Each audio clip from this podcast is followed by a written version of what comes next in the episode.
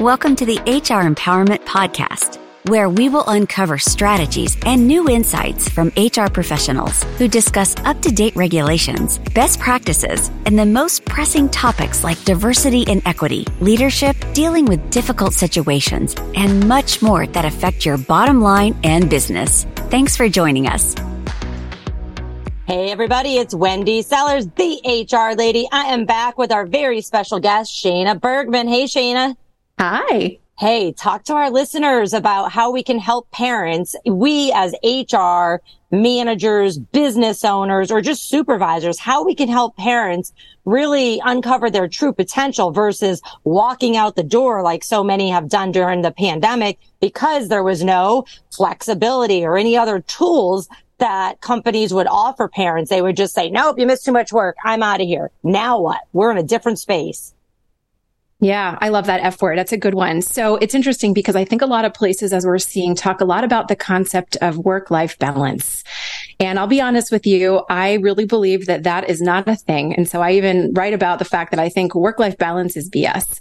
And the reason for that is because we sort of, I think, have gotten into the space of holding up this gold standard, the ideal person who is making brownies for their kids' schools and who is also showing up to meetings on time. And they, by the way, worked out in the morning and then they're volunteering after work. And they're also showing up at meetings in the evening for whatever they're doing.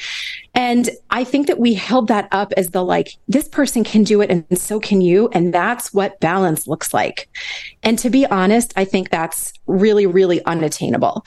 And so I'm a big proponent of saying, what does flexibility look like for you? How can we customize for you what you need. And everybody's needs are different. Some people have to get their kids off to school in the morning, bright and early, and then they are ready to go for the day. Others need to sort of slow roll into the day a little bit. Their kids have a late start, but they're willing to work a little bit more into the evening. Some people do better when they're working from home because they find that they're more focused. Hey, they get to throw a load of laundry in too, and that works for them, where mm-hmm. others want to be in the office and be really focused. And I think we continue to try to operate in this one size fits all world. And my belief, and especially what I see with the leaders I work with, with the parents I work with, with the HR professionals I work with, is that it is really challenging to tell everybody that this is the box you have to fit into. So what do you do about that? I'm a big believer of having a true and honest conversation. What is it that you need? And look, I think that there's this, this world in which we hope people will come forth with those kinds of things and be able to set their own boundaries and stand up for what they believe. And, you know, we always talk about you design your own career, but I think there is a piece of that where we need to create the container and the safe space for somebody to be able to do that.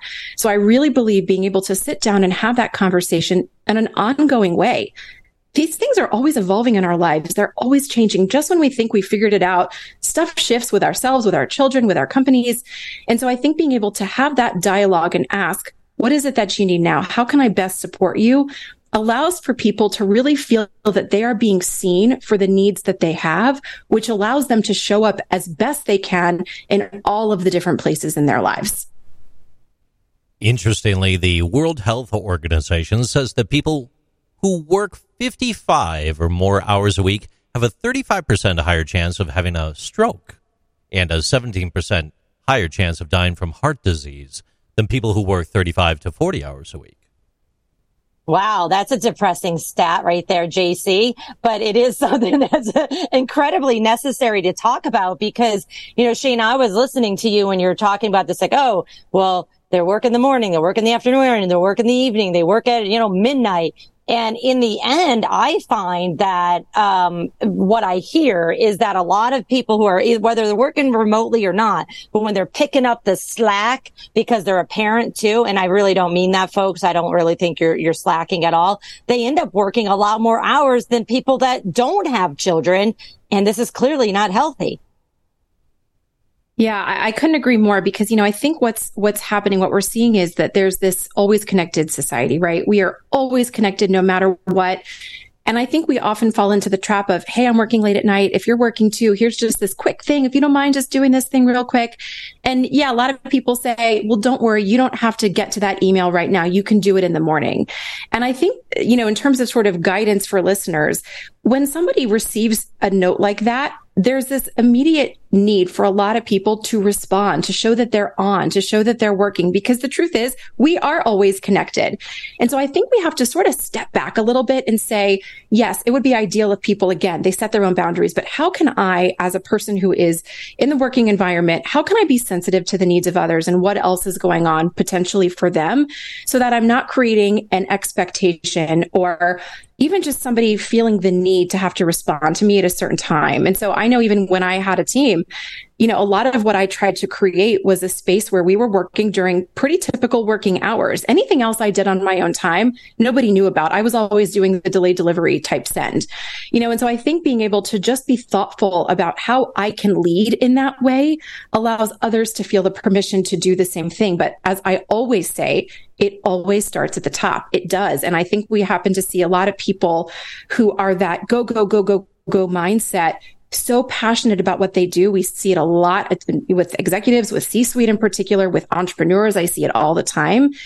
And the truth is that you set that tone for the other people who are working for you. So it's something to just be mindful of. So you create an environment where people feel like they can disconnect and they need to disconnect to those stats that you said earlier, JC. It is important for our health, for our well-being and for our ability to show up at our best.